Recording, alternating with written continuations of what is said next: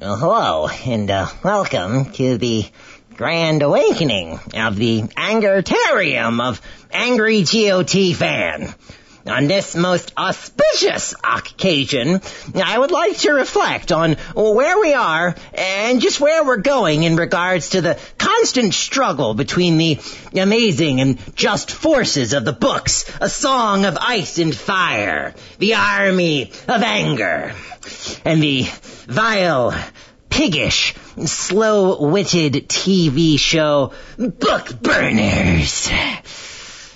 If I could sum up my thoughts and Liquarians in one word on where we are with the Game of Thrones, and I suppose it would be in the immortal utterance of Sir Raynald Westerling at the wedding of Edmure Tully to Rosalind Frey.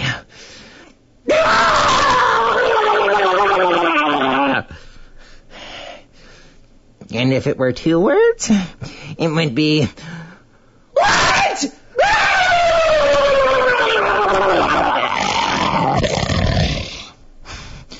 And if it were three words, it would be simply no one understands.